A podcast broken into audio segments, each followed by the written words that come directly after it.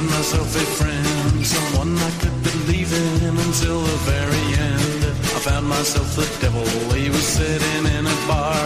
He bought me 15 rum and cokes and then he went too far. Now the devil is my friend, the devil is my friend. Wherever I go, the devil go, the devil is my friend. Guitar!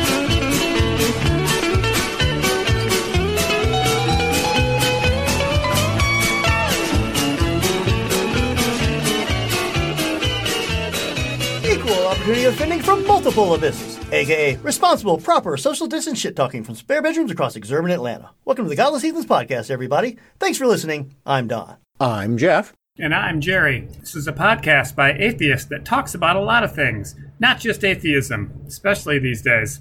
We will challenge your assumptions and ours too. Definitely not here to preach to the atheist choir, but to critique, ridicule, and poke fun at anyone, especially ourselves. So join us as we examine the crossroads of politics and religion from the secular perspective.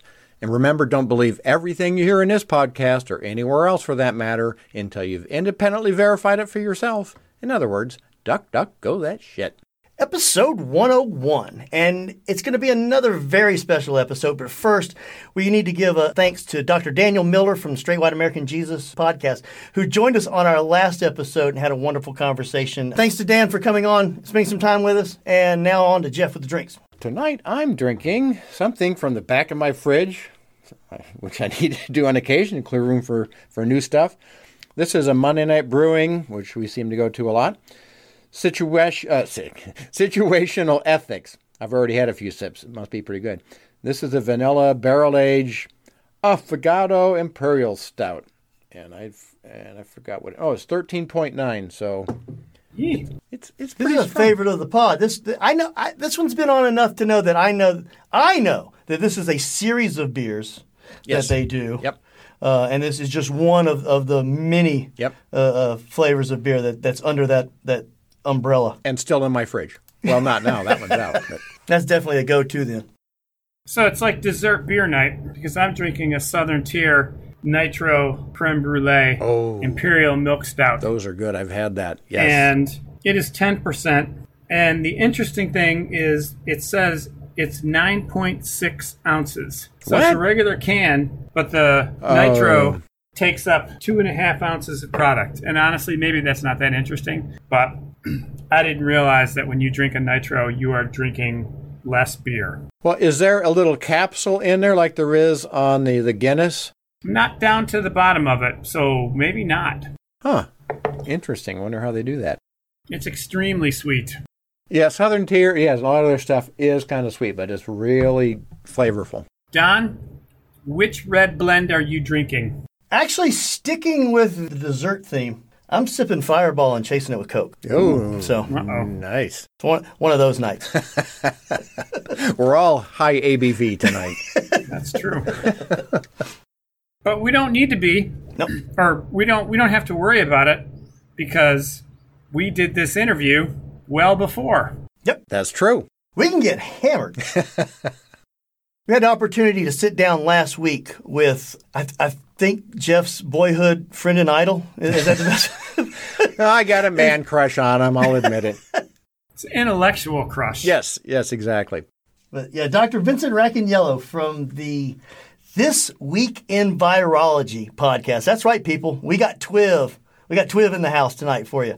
So Vincent sat down with us and we had a really nice long conversation with him about COVID, vaccine, boosters, What works, what doesn't what work, works, what doesn't. variants, the whole. I think we pretty Media. much covered the whole. Yeah. yeah Yeah. media. Little, yeah. little inside baseball podcast conversation. His business venture. We're going to play that for you, and then we'll be back after it's over for a little bit of a wrap up and some recommendations. So we'll see you in about an hour. And so we'd like to welcome to the show Vincent Racaniello, who is known as Earth's virology professor.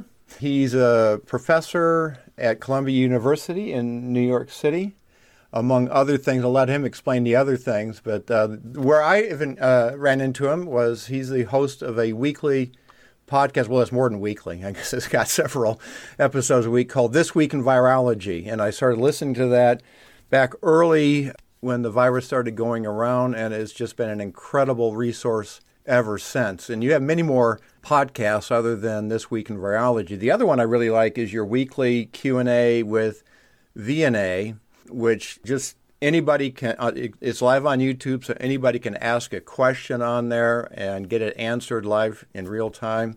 So that's that's an interesting podcast also.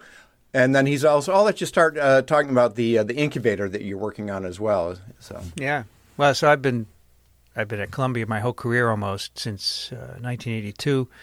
I've been working on viruses for 40 years. I've been teaching, researching, podcasting, writing. I wrote a textbook, which is now in the fifth edition. And about 12 years ago, I started podcasting.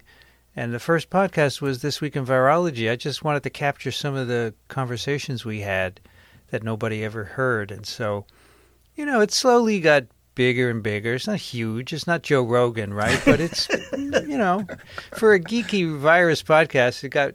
And then, of course, when the pandemic hit, it, it just went up tenfold. Right. And uh, so we're doing a lot now. We do three episodes a week. We do uh, Tuesday, Thursday, and Friday, plus the live stream. Uh, and then I have five other podcasts in all different areas of science with people I know who are experts in those fields. So uh, I, I, they explain it. Uh, and um, so, because of the last year, a lot of enthusiasm from people who have told us over and over that they get their information from us.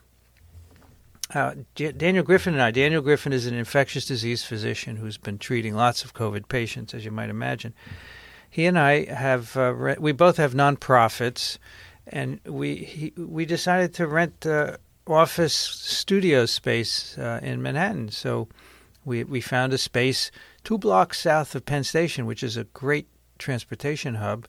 And we leased it. We're there now, and I'm building out a studio where I'm going to do all the the content. I'm going to keep my position at Columbia. I'll take the subway up whenever I need to be there, and I'll continue to teach. But I want to do everything from there and, and have people come by when they're traveling through New York and interview them and so forth. So bring it to the next level. I, hope, I hired a fundraiser hoping to raise substantial money so I can hire some help to help me out and make a company that's going to go forward whether I'm there or not. You know, I'm not going to be around forever. So I'd like to make it's a science communication company because I think we've learned that people need to know about science and the best place to get it or one of the best places from scientists. So that's what mm-hmm. we all are. So I'm excited about that. I went in today and um, I, I, took the train from my home and I walked two blocks and I'm there. It's just nice. ideal. Nice. Uh, I'm no longer driving. I drove 38 years, 72 miles a day to Columbia. And a couple of uh, months ago, I said, That's it. I've had it and uh, I'm going to take the train to my incubator, and I'm loving it. Boy, it's just great. So um, I today I ordered all the sound insulation material that I need for this room because it's a little bit echoey. It's a big room and uh, it's going to be fun, and I'm looking forward to that. So that's what we're doing, and and you know it's going to take. I'll probably be ready to record sometime in September, and the first thing I'm going to do is actually live stream a virology course. So I teach a course every spring and summer at Columbia. I always I record the spring lectures. I release them on YouTube but this experience with the live stream, which I which we started only about eight months ago, it's amazing because as Jeff said, people come, they ask questions. Most of them are pretty nice. Not everybody. Right. Most of them are pretty nice. And I want to teach a course that way and see how that goes. It's be like being in front of a class, except you have people all over the world, Yeah. and, and that Hmm. so this is a cool experiment. Yeah. So that's what I'm doing. Do you get quote skeptics that want to jump in and Zoom bomb you, or Yeah, we do. I mean, I had to get two moderators actually early on.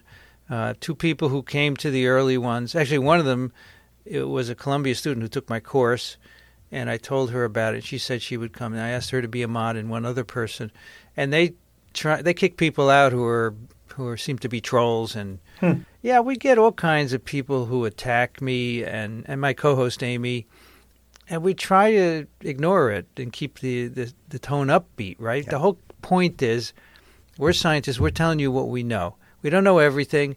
When we don't know something, we'll tell you. But don't tell us we don't know what we're talking about because we, we sort of do. I mean, I'm not.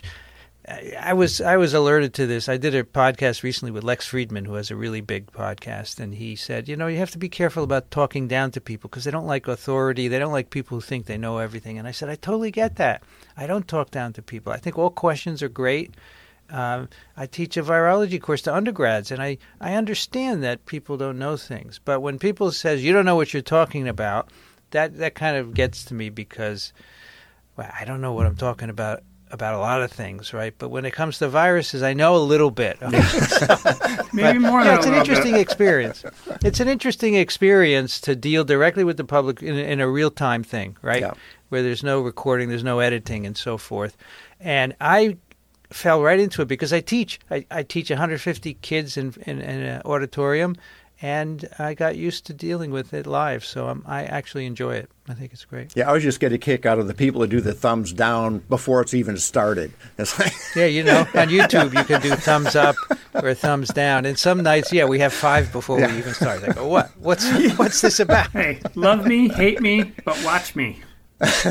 But you know that lately we've had 700 people watching Yes. live. yeah. Mm-hmm.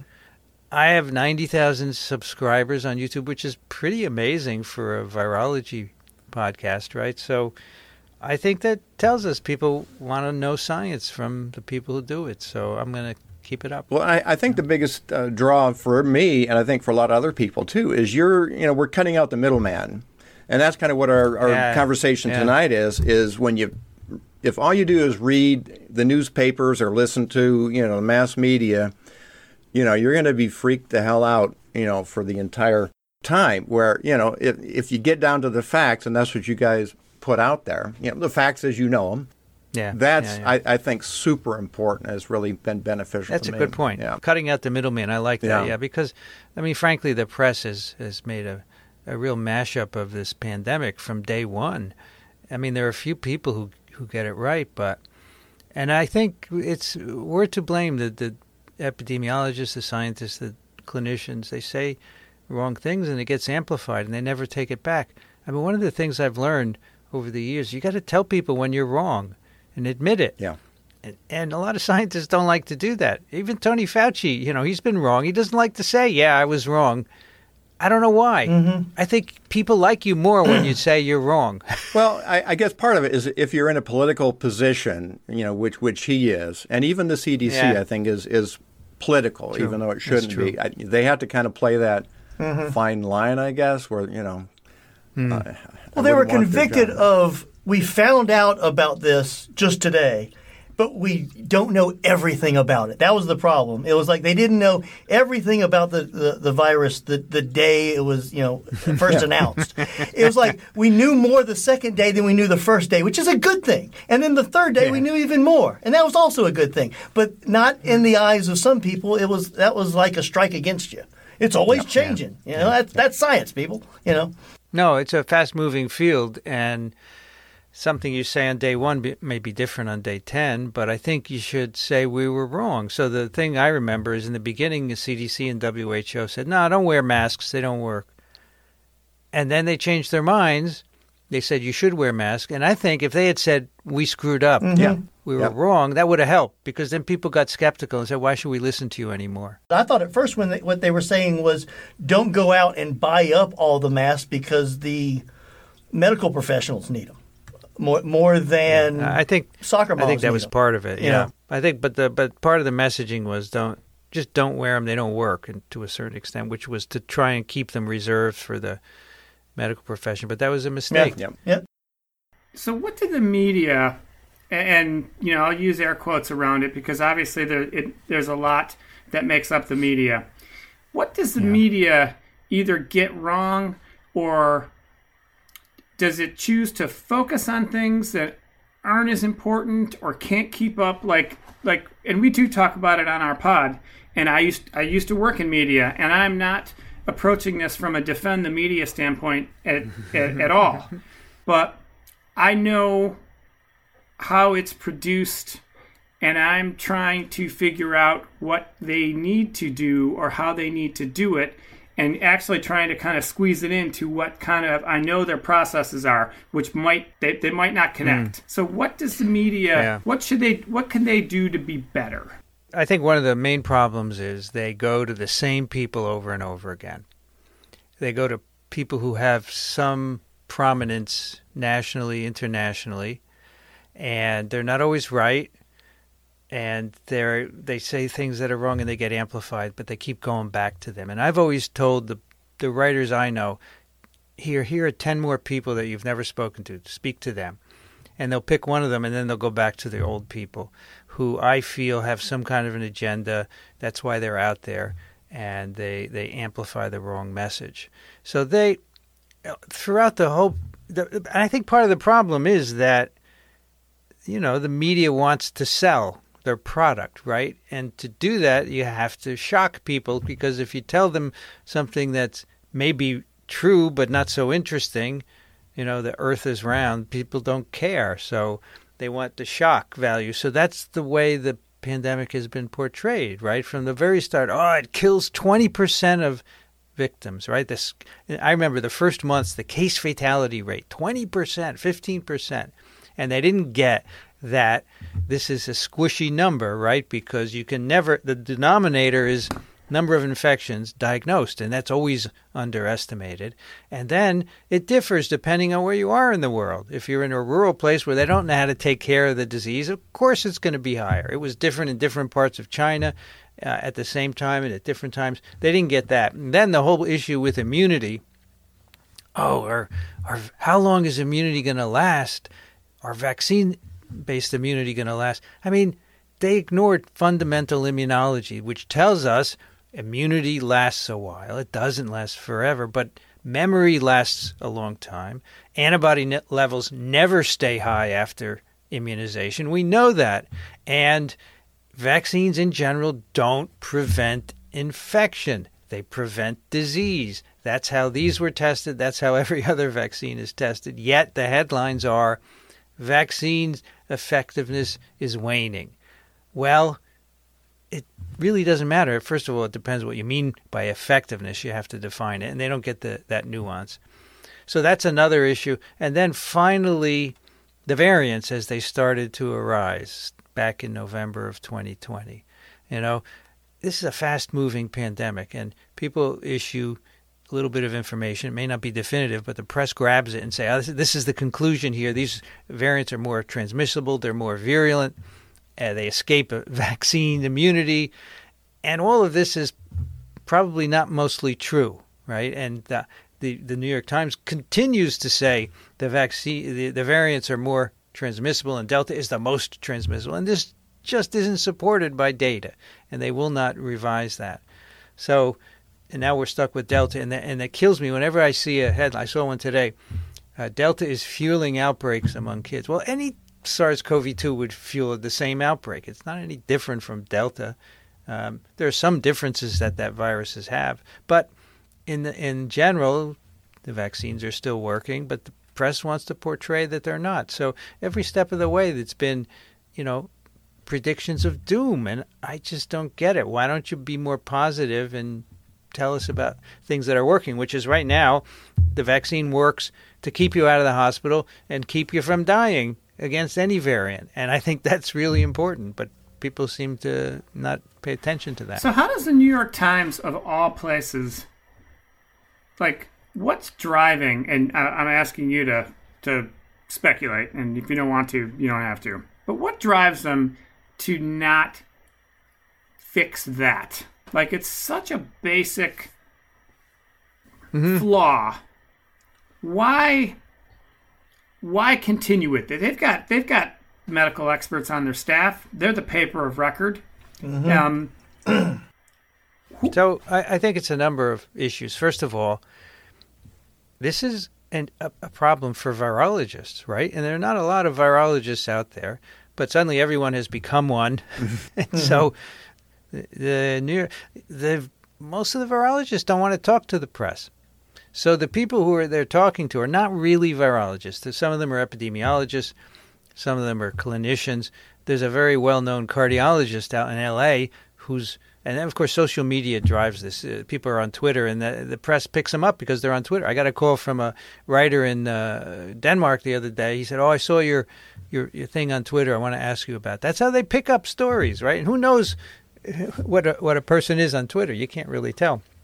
So I think they they uh, pick up uh, people who are making a lot of noise, but not necessarily the experts. Now I had a I had an experience with a, a writer for the Times who is has been covering this the whole time. She writes every day one article or so. And I wrote to her months ago. I said, you know, this whole narrative you're pushing that the variants are more transmissible, that's just not supported by the data. I can give you 10 virologists who will agree with me. And she said, well, you're the only one that I know saying that. And I, and I said, well, that's the problem. You don't know who to ask. You're talking Right? to the wrong people. You're talking to the wrong people. So I gave her five people. She picked one of them, and the rest she ignored. Right? And and I know that she's still pushing that narrative. In fact, I wrote an op-ed that got published in the Times with Amy Rosenfeld, and uh, it said basically the drive of the pandemic, the outbreaks are fueled by human behavior. Yes. People getting together, demasking. You know, uh, you know, just the beginning of the summer, we had a big outbreak because people started getting together, and it's not because the variant is more transmissible. That may be a little part of it, but it's certainly not driving it. Yet they continue to to call it the most transmissible variant. So you know, there's a the, the property of the virus that makes it maybe a little more fit to move through, and it displaces other variants. But you know, the the drive of the outbreak is totally driven by uh, people's behavior and environmental conditions uh, as well. And so, and so she doesn't get it. And in fact, Carl Zimmer, another writer at the Times, also is bought into this more transmissible because it's an easy way to explain, uh, I think, what's going on. But if they re- and then you know they they write articles on a quick turnaround. They don't have time to look into an issue really deeply. You know, on Twiv we do two hours per episode. We talk about something for two hours, and we go through every aspect of it. That's why people like it. But on the other hand, it's a long podcast. That's why we don't have one and a half million subscribers, right? We have 10 times less because it's too long. But that's what we want to do. And I think the press doesn't want the long stuff either. They want the short form, and they don't have the time. You know, many writers have told me, I don't have time to research this fully. I just need to talk to people. I am trained, they say, to talk to people and digest what they say and write an article. And they're not t- they're not trained to do research, and that's that's journalism, right? Uh, That's the way it it is. definitely is. It, it, it Yeah. definitely is, and and they will they will also say though that, that the audience doesn't have the time and patience that Yeah. that yeah. would be required, particularly in a world of Twitter and TikTok and Sure. 24 hour media stimulation. But that No, that you're- you're seems right. to be right. that that would that would seem to make your job more difficult in communicating out a a complex scientific issue. Well, we we attract people who are interested in the science, like Jeff, right? He he seeks us out and he listens. "Eh, This is good. I'm learning, and many people have found us that way. But it's not the majority by any means, right? People in general don't want to think about hard stuff. Uh, they don't want to think too long about it. People want to be entertained. I totally get it. That's why entertainers do really well on YouTube and, and so forth. But there's a small fraction of people. I think there are more than we already have, and it's and so it's easy for us to teach them because they're a receptive audience, right? They're the what I call the low hanging fruit. Getting to the next step of people who may not really want to learn science but should, it's harder, but that's what we try and do. And I've always, from the very first podcast we released, I always said I'm going to be very patient. I'm just going to go one week at a time, and I'm sure we will increase our numbers. And eh, look, we were ready when the pandemic hit. Nobody else was as well positioned as we were to start talking True. about Yeah. the pandemic, right? And so, but patience paid off. And now I think we've accrued a lot of, of additional listeners, and I think a good number of them will stay. And we've learned a lot of things. We've moved into YouTube, which we hadn't done that much before, and I think that's a different audience. So it it's all it is hard. You're right, but I, I'm encouraged by the growth we've already had. Well, I was going to say the other thing that doesn't show up in the numbers is I will pass on, and I'm sure other viewers Yeah, and listeners yeah. are doing pass on little tidbits. I don't, I don't, you know, give them the whole hour and a half, uh, you know, deal. Right. But you know, I'll, t- you know, they'll Well, ask questions. you do. know, Yeah. Well, sometimes I do. Yeah, Jeff's been known to give a TWIV rundown. Uh, yes, yeah, little snippets here. and Actually, there. that's a good point. Many people have told me that you don't really know your reach because we tell a lot of people who don't listen, Yeah. and but they still benefit. Yeah, yeah. You know, one one point, point I wanted to, to say on the transmissibility thing and the human behavior component is anybody that that goes to the south and goes out, you know, among you know like a restaurant or thing like that, or like Jerry went on a road trip down to Florida. He saw, you know, things were back. It was like everything was back to normal. Nobody was masking. Nobody was distancing. It was just all bets off. And then people yeah, wonder why, you know, the Delta is taking off in the South, especially. Well, you know, there was a huge Delta outbreak in India, right? you know, six months ago. And people, that was the first big outbreak uh, where Delta was involved. And people said, oh, this is, this is a killer variant. No, India had just come out of lockdown. They were having religious gatherings of a million people mm. at a time. What do you expect is going to mm-hmm. happen? And the country's so crowded, they don't have very good health care. All of that fueled it, and but people know it's all Delta. Most so it's very frustrating. When the more frustrating is when my colleagues pick up the more transmissible without reading the reports. You know, without looking at them carefully, they just repeat it. And many of them are guilty of that, and uh, it's really inexcusable. And that's part of the. I mean, I blame the press a lot, but it's also those people who just repeat things without looking at it. I say, if you really look at the data, you'll know it's not just a virus; it's it's behavior. Another example of that too is transmissibility. You know, because that's another thing that you hear in the press. And I know the CDC a while back came out and they used that study from um, was on Cape Cod Yeah, and, yeah. and drew their conclusions from the PCR test that that uh, people that were vaccinated had the same viral load as unvaccinated people. But they didn't drill down to say, well, yeah, they may have a viral load, but it decreases very quickly. Yeah, yeah. Actually, this has been a good point too. So, as you know, very early on, we many uh, many tests, diagnostic tests, were developed based on PCR, polymerase chain reaction, which is looking for nucleic acid, usually in a nasal swab, right? And I've always said for years, be careful because that's not an infectious virus you're looking at. That's just pieces of RNA. And you know, early, uh, de- depending on where in the infection you are, you could have a little bit of viral RNA load, or it could be high, and that means the the PCR has to run fewer cycles if there's a lot of RNA. The cycle threshold was a number that began to get used uh, later last year. But you know, anybody who tested positive, we'd say go away for 14 days, and that just wasn't right because if you have very low levels of RNA in your nose, you're not infectious. There's no need to quarantine you for 14 days. It took a long time for people to get that and to really say, okay, if your cycle threshold's over, say 32, you're fine. You- You're not going to have a problem. And that's that's another uh, narrative that I think is finally lulled. But there's still physicians who believe that this is indicating infectivity. Right? That study in um, Provincetown where they say, "Oh, huge uh, infectious virus," and now to that to this day, some people continue to say, "Oh, Delta has such higher uh, infectivity." It's not true because no one's measured infectivity. They've always they've only measured RNA load. It's really hard to measure uh, infectivity from a nasal swab. Now, is that what the antigen test is that more accurate for detecting live? Yeah, so the or- antigen test is looking for proteins that are made by the virus, right? So there, the virus has to be multiplying in order to make those proteins. So an antigen test is really a better indicator of whether you have an active infection. Now, it doesn't it doesn't really tell you how much virus you have and, and your how potentially infectious you are. But in one um, in some of these studies where they compare uh, vaccinated versus non-vaccinated people, and you know they say, oh, the PCR loads are, the RNA loads are similar. When they do an antigen test, then the vaccinated people don't have very much antigen, which tells me that virus is not really multiplying in them. So I think when you couple the two, you have a, uh, you can get some really good information.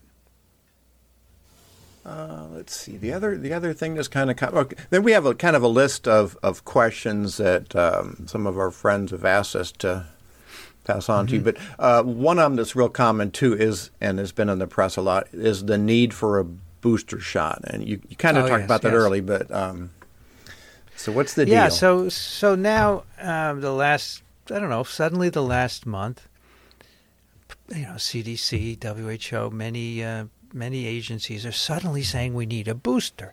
And where the heck is this coming from? So, you know, as you know, many people have been fully vaccinated in, in a number of countries, and they have done studies to uh, to follow them. Uh, so let's let's do a little science first before we get into this. So when you get infected, you make an immune response to the virus, and there are two major components uh, in your in your blood and in your tissues.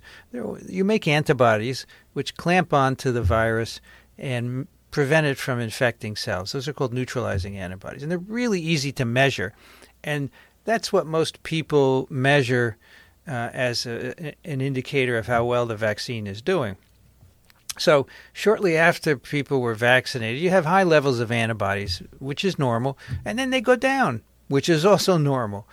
And as people measured the antibodies and saw them go down, then they began to freak out and say, "Oh my gosh!" And, and antibodies are waning. And another thing, it's like they always do, folks. What's the big deal? I don't get it. This is where the press doesn't get the nuance, right?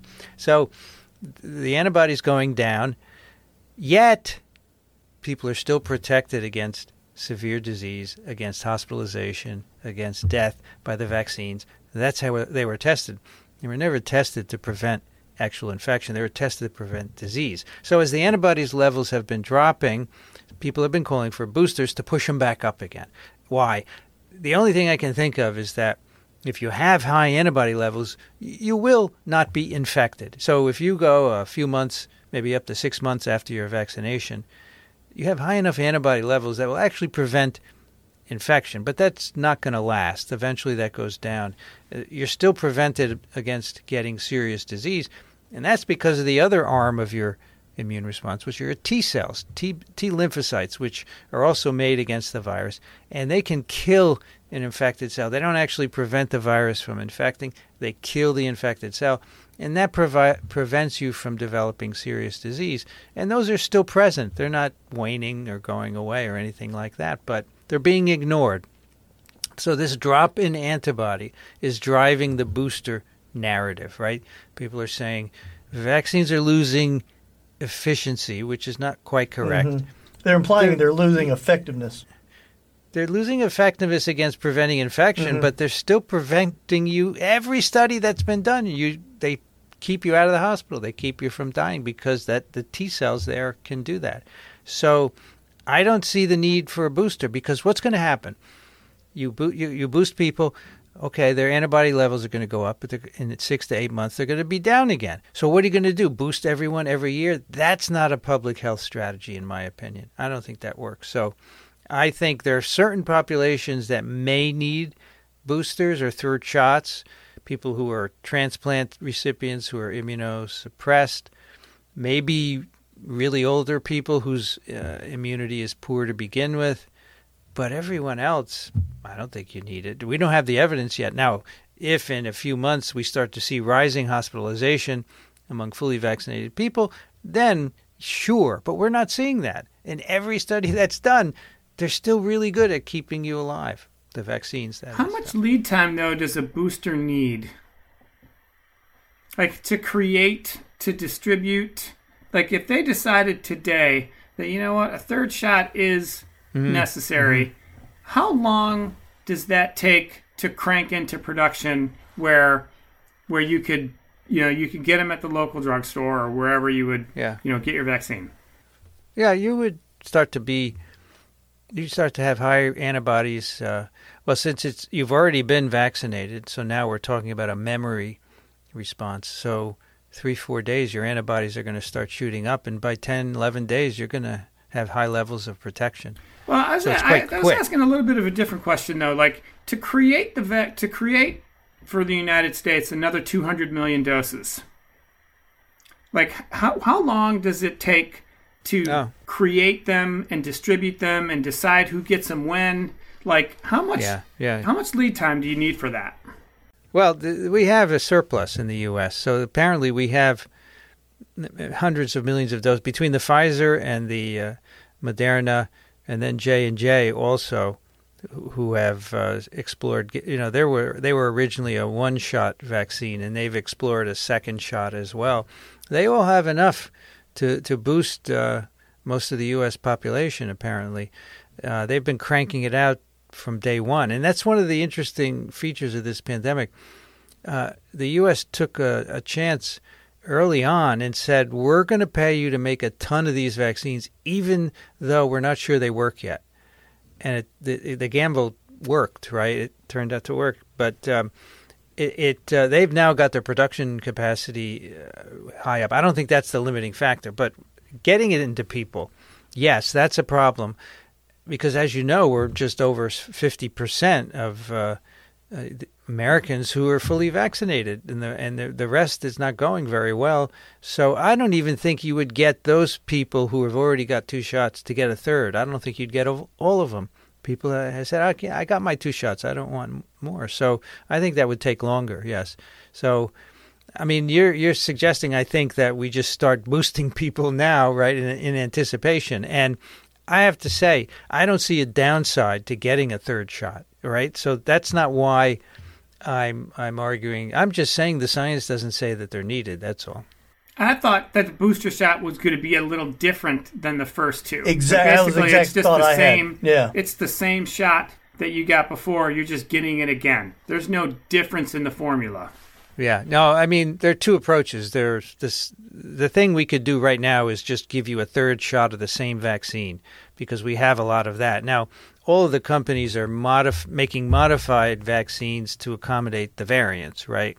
So they started with the alpha. Now they've got delta variant vaccines. Uh, they have to be tested in a small phase one trial, but that doesn't take a long time, and that's ongoing for all of them. So it's not clear, though, that you would need it um, because if you boost your antibody levels, um, that's that you're still protected again. And anyway, as I said, even without a boost, you're still protected against disease. So, I mean, really, the, the idea of a boost is to try and inhibit infection and protect all the people who are not being vaccinated. Okay, that is the bottom line because there are a lot of Americans who are not vaccinated that don't look like they're going to get vaccinated. So, by boosting the ones who are already vaccinated, maybe we can cut down circulation of the virus and protect them. Right? That's the strategy. So that's kind of my thought on it too. Is if we had maybe 70, 80 percent of the U.S. fully vaccinated, we wouldn't be even talking about a booster shot, that's right. would we? Yeah.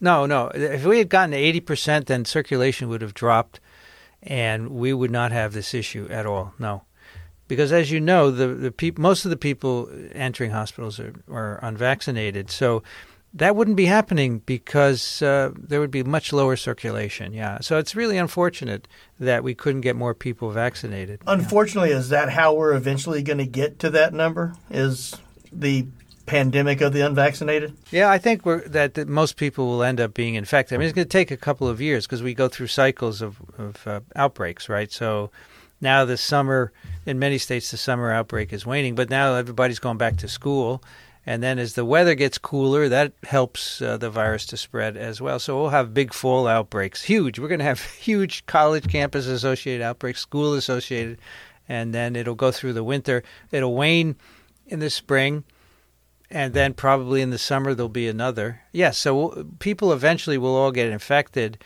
uh, it will take time, but unfortunately, a certain fraction of them will die, and that could be prevented. That's the sad part, right? Well, do you see the peaks being lower and lower as more and more people get natural immunity, or is that not necessarily the case? Yeah, but in theory, it should be, right? But I think we still have too many uh, unvaccinated or uninfected people, especially in other parts of the world, right? Most of Africa has not been vaccinated or infected. So um, it's going to take time because you know you have you have peaks of, uh, of outbreaks, but then you exhaust all the susceptibles that are available, and it stops. It's self-limiting, and then the susceptibles build up again, and and the, you know it's a complicated issue that you would you might say, well, why do you exhaust them? Well, because there's still you know so many millions of people left who they're just not available right? The, the virus uh, doesn't just spread everywhere, it gets transmitted in very specific ways. And uh, not everyone transmits, actually. Only about 20% of infected people end up transmitting. to other people. So there are a lot of limitations on how far uh, an outbreak can go. So, Don, that was kind of part of your question too. Is like the worldwide. Yeah, picture. that's what I was. Um, are, are, what's going on other in other parts of the world where they're not? I mean, it, we we complain about the vaccination rates here in America, and Yeah. but you know, you think of of whatever third when you think of third world country, whatever country pops into your mind, what's going on in, in those countries where? I mean, not even not a third world country, but Japan just had the Olympics, and they were like what five percent vaccinated at the time, or something mm. like that. It was Yeah. some crazy low number. What, what's what? Are we just not hearing about it ravishing these other parts of the world, or, or, or, or what's going what's going on there? Well, there, there are outbreaks elsewhere, and, and we, we don't get a lot of press about those in the U.S. Right? The U.S. press is pretty U.S. focused, but there are certainly outbreaks in other countries. Uh, some of them are quite substantial, and the, the, most countries can't make their own vaccines. That's the problem, right?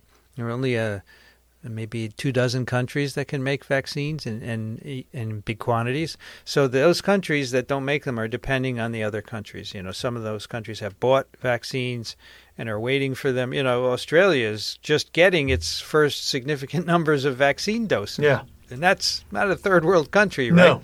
But they have no they have no vaccination capacity. Canada the same thing. They were smart enough to contract for several vaccines early on, so they're they've got their supply insured. But many countries in Africa are depending on other countries, and you know there are there are organizations that are stepping up to give vaccines to those countries, and that's the way it needs to be done.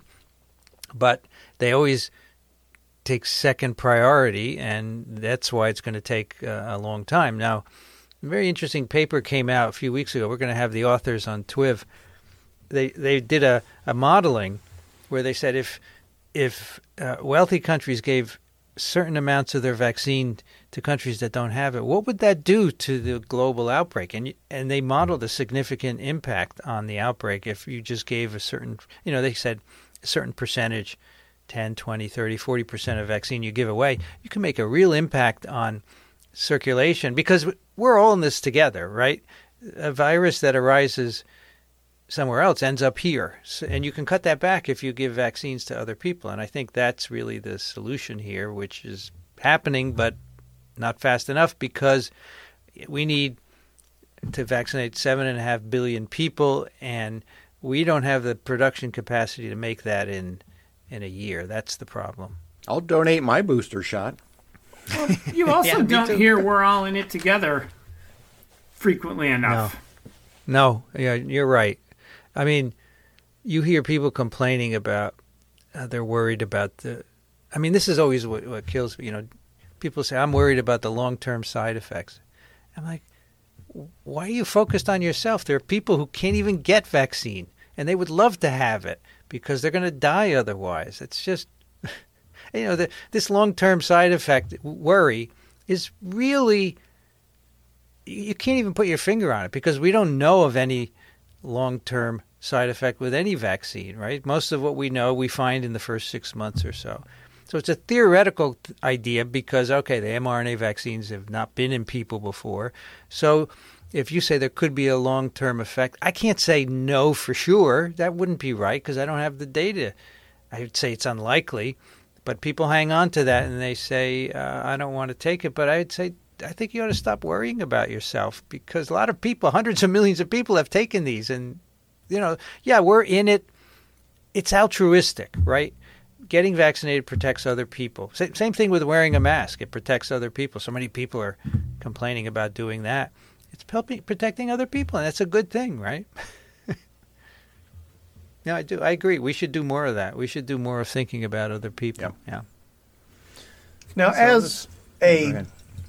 As, as a fully vaccinated person, other than wearing a mask and not going to Coachella or something like that, um, it, what should Sturgis. yeah yeah as as you know as an adult and also uh, for uh, children under the age of the vaccination age, what should we mm, avoid doing or and, and what's fine to do? Well, first of all, even if you're fully vaccinated, it's good to wear a mask just I mean, I would say there's no good evidence that you're going to transmit, but let's be safe. It's really easy to wear a mask and protect the kids, mainly and the unvaccinated people. Large gatherings are a problem. Um, and unfortunately, that's what a school is, right? A classroom of 30 kids. Multiple Is a problem. classrooms of 30 kids Yeah. stacked Now- along Can't beside open the one windows. another. yeah, and you know some some states are not allowing mask mandates, and that's unfortunate. But you can do testing.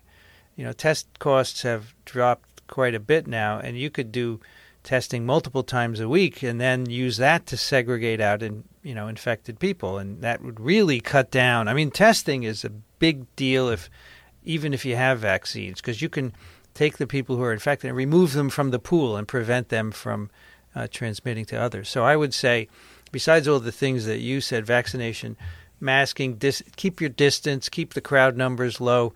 Testing, if you have to be in a crowd, so in a classroom, the teacher needs to be masked. All right, you can't do that if it's not allowed. Stay a distance away, you know, over six feet, and make sure you're testing. Especially the teacher needs to get tested every two to three days, and the kids, if you can, would be great because then if there's an infected kid, you pull that kid out, and it's not going to start a chain of transmission. It really makes. I mean, studies have been done showing that a good testing strategy in multiple, especially in, in nursing homes, for example, does a really good job at keeping down the number of infections. So I, I want to ask a personal question on that. My wife is a teacher at a middle school, and their school uh, decided that masks are optional. And the county we're in has a real high transmission rate right now, so that's just a real stupid thing on the part of the school. Um, but so what she does is she will wear a mask unless she's teaching up front, and then so she'll, you know, she's distanced from the kids, but it's it's not a well ventilated room at all. There's no windows to open, things like that. Now, you know, she's fully vaxxed. Both she and I had the virus um, early last year, so we got the, you know, we got our booster basically. Yeah, you did. So, I mean, so she should be fairly safe from getting the virus, and if she got it from transmitting, is that kind of So so she's unlikely to to transmit it. Okay, she could get infected and get a mild illness, right? I mean, uh, it really wouldn't be of any consequence. She'd unlikely be in the hospital. But you guys are the most most vaccinated of everyone because we studies have shown that if you're naturally infected and then you get a single vaccine dose, you have an incredible Im- immune response that will take care of any variant. Uh, it's it's really impressive. So I think the worry is, is not for her. The worry is among the kids, really. Um, and if they're not going to all mask, then they're going to transmit. And the key would be to test them frequently enough so that you pick up the infected one and, and pull them out. Because your wife has been infected and vaccinated, her her likelihood of transmitting is, I think, vanishingly low okay? As, as well as getting seriously sick. So I, I think you're in the best possible position. Yeah, because the other component to it is is we have a grandchild. I think I've talked to you about this before. Uh, he's 15 months old. He's still being nursed. You know, my my daughter got vaccinated, so you know, I guess she's passing on some of the antibodies Yeah. or whatever protection to him. So you know, for my wife to go from teaching on a Friday to seeing him without a mask on Friday, is that there's probably some risk there, right? Well, if she stays masked in the classroom, I think Yeah. she's okay. Um, Except for being up front teaching. so then maybe she'd want to wear a mask with the With the with the. 15 month old, right? But the, the the child is getting antibodies from the mom, so those are going to be protective as well. And you know the key is if you test frequently and you get a positive, then you can treat. You can treat with monoclonals, right, and uh, prevent any issues from happening. Yeah. So, how concerned should vaxxed people be of unvaxxed people? I, don't think they sh- they need to be concerned. I think the unvaxxed people need to be concerned about each other because they're giving each other infections. But I I continue to wear a mask. I'm fully vaxxed. I just continue to wear a mask because I don't want to get any kind of mild illness. Right. Uh, I'm, not going to go to the hospital. I'm fine with that, but I, don't- want to be inconvenienced with a scratchy throat and a cough. I do a lot of talking and recording, and I just don't want it to be interrupted. So that's why I wear a mask. Uh, so I mean, in the home I don't, but at, at Columbia, I'm required to wear a mask. Uh, on public transit, I have to. And so when I'm walking around the street, I just wear a mask until I get into my car. If I go in a grocery store, I wear a mask just because I don't feel like getting a cold. You, you can't get sick. Right. You got six podcasts, and one of them does three episodes a week. You have no time on your schedule. to Exactly. get. Exactly. So- and you know what? I have never missed a podcast due to illness in 12 years. It's really amazing. Wow. That I'm is- six, I that's mean, I'm 68 years old. Dang. I don't know why, but um, I've been pretty lucky. Yeah. So Jeff asked a personal question, and I want to ask a personal question, but kind of hopefully expand it to because this is the kind of thing that that I don't see a lot of information on. The woman who cuts my hair is aggressively anti-vax. She hmm. sees 200 people a week, and is, you know, it's hard to wear a mask when you're getting your hair cut. Plus, it just, and this is very unscientific, feels kind of gross. But I've gone to her for 20 years. I'm gonna drop her, I think, because Get your razor, man. I, I I I don't have to be bald yet. So I'm gonna I'm gonna keep my hair I'm while not I can. bald either. I'm shaved. There's a difference. But am I am I overly concerned with her uh, with going into that shop because of it, or should I should I just chill? And Jeff and Don, you don't get to answer that last question. Well, I, I my hair cutter wears wears mask. Her shop is all masked up, and uh, they used to have dividers, but they took those down. I wear a mask, and she cuts around it. She just sometimes she'll ask you to hold it when she takes it off the ear, so she can trim around the ear. But the rest goes pretty easily, and um, but she's Chinese, so she knows the masking business, right? Because she's she used to do it in China all the time. She has no problem with it at all. So I think if your your haircutter is seeing 200 people a week, she's probably already been infected, probably asymptomatically, and is unlikely to be uh, transmitting. I would I would highly doubt that she is is seronegative. So um, you you could wear a mask, right? I can wear a mask. haircut. It, it's like you said, it can be it can be a bit of a pain, but it might also be her kind of aggressively anti-vax attitude that is just kind of rubbing me the wrong way. Yeah, I mean, uh, you got to. I mean, Daniel Griffin would say, get a new haircut. Yeah. you know, because people ask him all the time, "Oh, my pediatrician uh, is is against the vaccine." He said, "You need to get a new pediatrician, right?" It, it's hard to cut in that, that straight hairline with the razor when you're yelling snowflake at your at your person. You know. Yeah, yeah. Understood. Well, and you can ask her if she's on ivermectin too, Jerry. You know. Oh my God. That that's that. She sent me a link from Rumble.com or Rumble.tv, which is the place where YouTube people go after they get kicked off. Yeah. So yeah. Ah, interesting. Yeah, th- this ivermectin thing won't die. you know? No. No. Now you said something just uh, a minute ago as far as people who have both natural and vaccination are, are in, in the best boat. Does it matter which one you got first, whether you got sick after getting vaccinated or or the other way around? Yeah, so that's a good question. I suspect it doesn't, but those studies haven't been done yet. They're in progress. I just looked at a paper on the train today. Even people who recovered from SARS number one back in 2003, right? They have some some people still living from then, and they got a dose of SARS-CoV-2 vaccine. They have the same huge, uh, broad antibody response. So it's something about being infected with these related coronas. But I think uh, vaccination followed by an infection it will be good as well. In fact, I think that's how most uh, human vaccines work. You get these little in, uh, infections. You get some incursions of virus in you, and they give you a little boost, and you don't even know it. You don't even feel ill. And so I think it works in both directions. I yeah. think that's the kind of the, the boat I'm in. I'm I'm either I'm like Jeff. I got it prior to. I just I was just asymptomatic, or I've, I've I got it after one of the one Yeah, of the two at some yeah. point in the last year and a half. Yeah, I, I think. See, I think eventually this is what's going to happen to most of the world. Well, people will get vaccinated, and then they'll get these little boosts, and then we'll get widespread immunity, and and then it will really, it'll just be another common cold from year to year. so it just becomes part of the kind of the annual health health plan. Yes, yes, it will because you see now the really sick people are the ones who are not vaccinated. If everyone were vaccinated and infected or both, you would just have mild infections. I had a friend who um, fully vaccinated, he got he got infected. He started to feel scratchy throat. He went and got tested. He was positive. He said, "If I didn't know this was COVID, I just think I had a, a summer cold." Yeah. He said nothing. He wouldn't even pay attention to it, and that's what we're going to happen. That's what will happen to COVID eventually. It'll be a summer cold, and a lot of people you won't even take notice. Yeah. Is it possible to to make a vaccine that you take orally? I'm just thinking if you put this in Mountain Dew, it'd probably take care of the situation.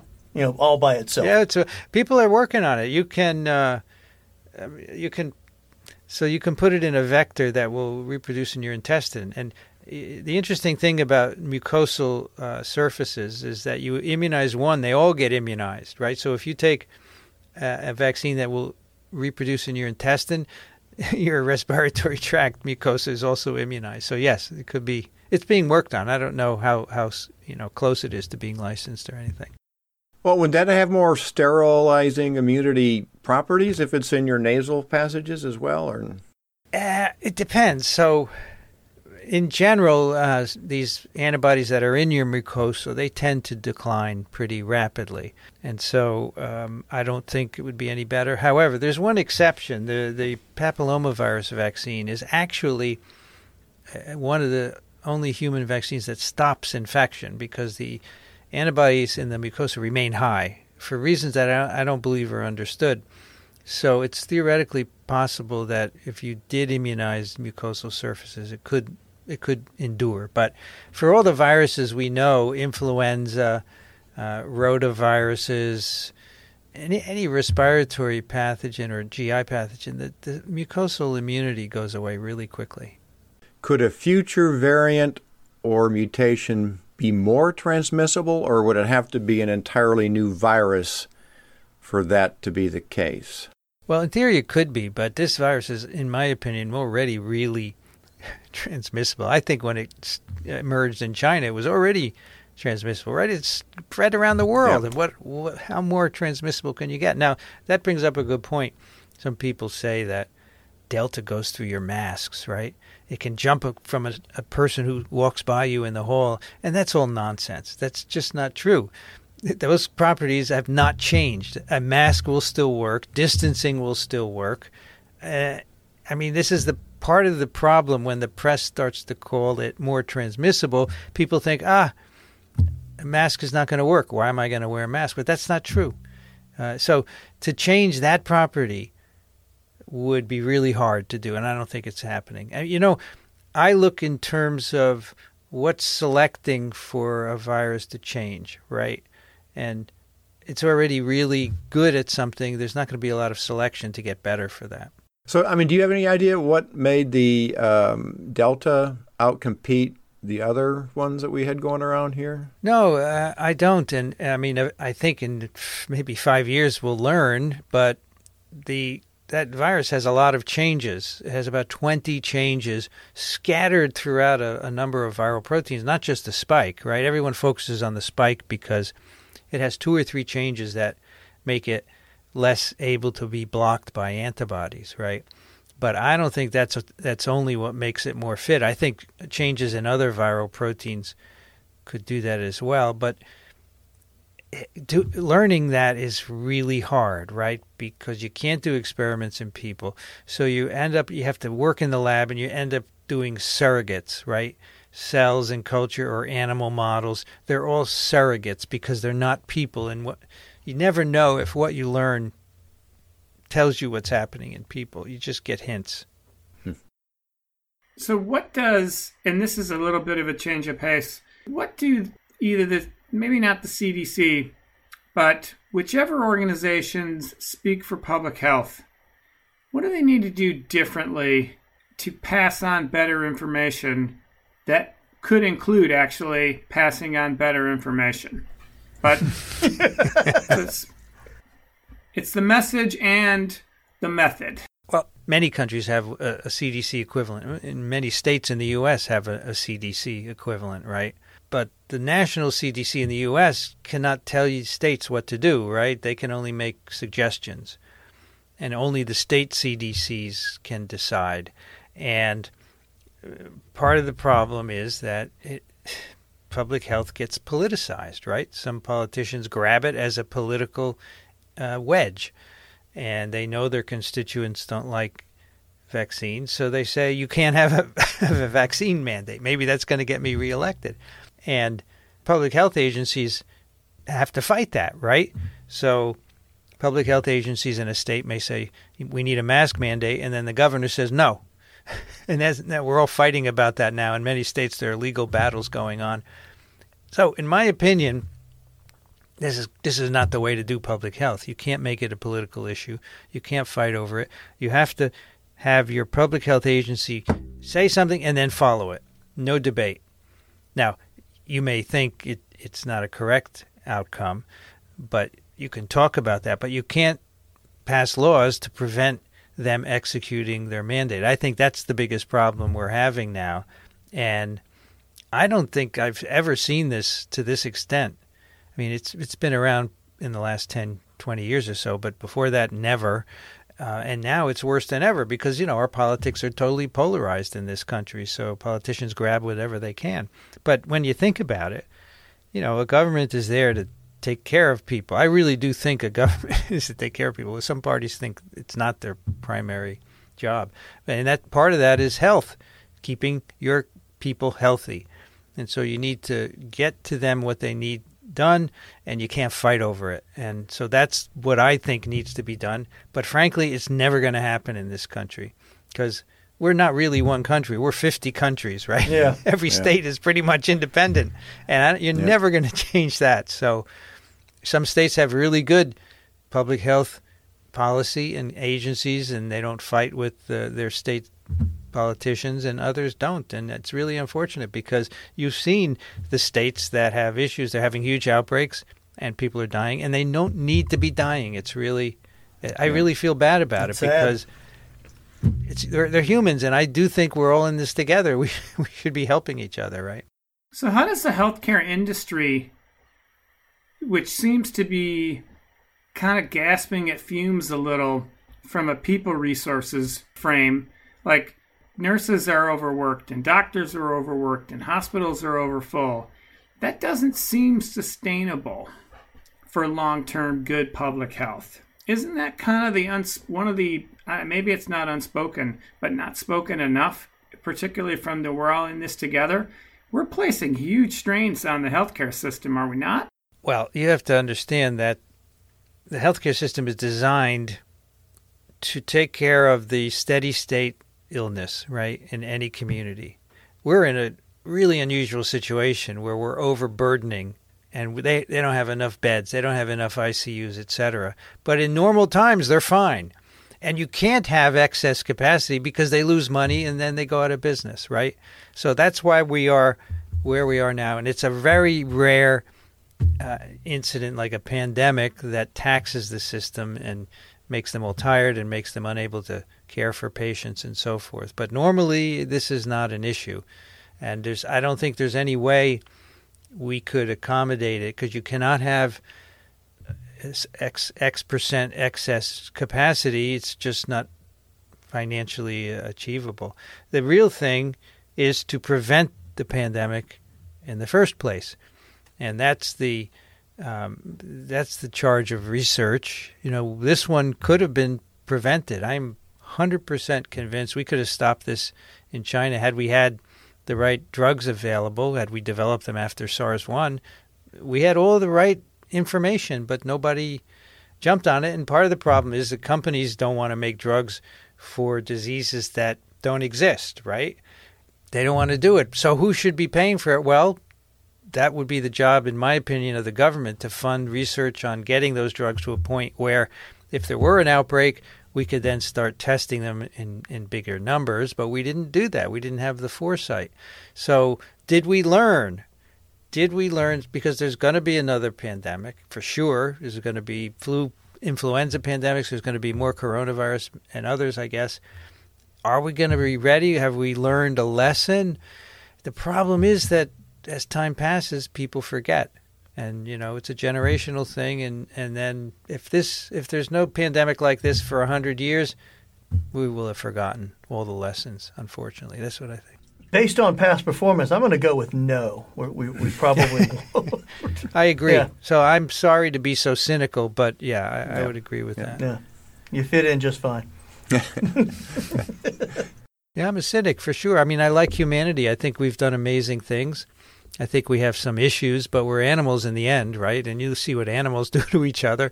Uh, so we've done pretty well, but we can improve. There's no doubt about it. It's just a race. If we're going to wipe the planet out before we improve things. That's not a great race to be in. No. No, no, I agree. Well, one of our last questions was how do we get past this, or do we ever?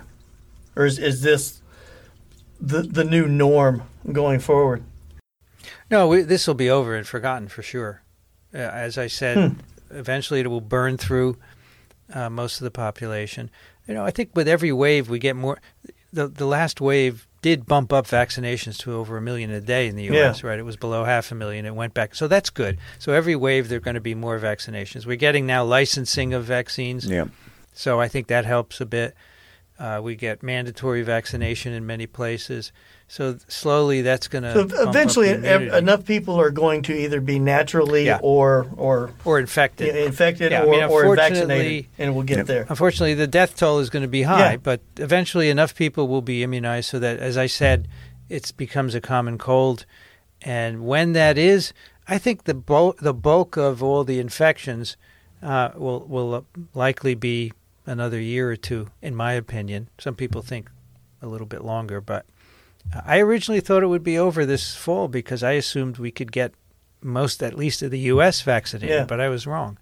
And uh, the rest of the world is another story altogether, and so that's going to take a while.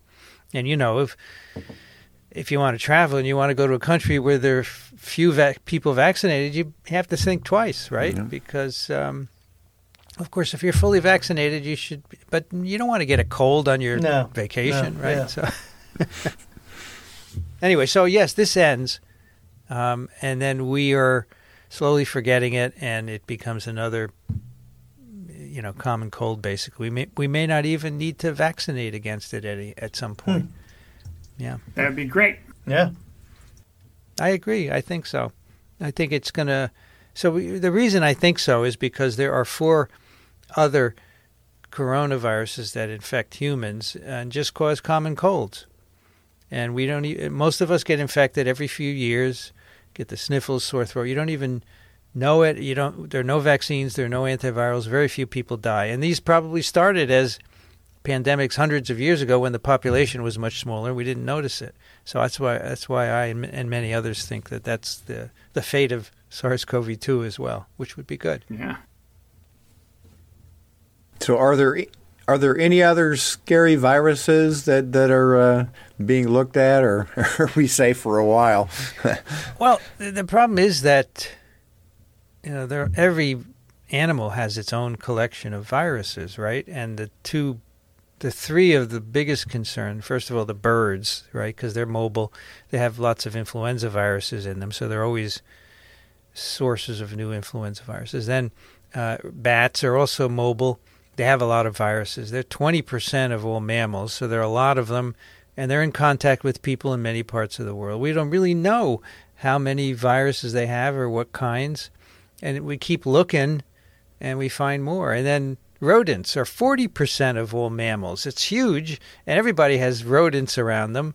Um, a study was just done in China where they looked at rodents for coronaviruses, and they found them. I think 35% of the rodents they looked in, they found a new coronavirus of some kind. And most of the rodents were in areas where there were people, like train stations and hotels. So there are plenty of viruses in those three uh, kinds of animals that uh, are could potentially infect us. Now we don't know if they're threats or not because nobody has studied them, and that's what we need to do to get a sense. All right, are these rat virus is a problem? We need to know that, so we need to be doing more work on it.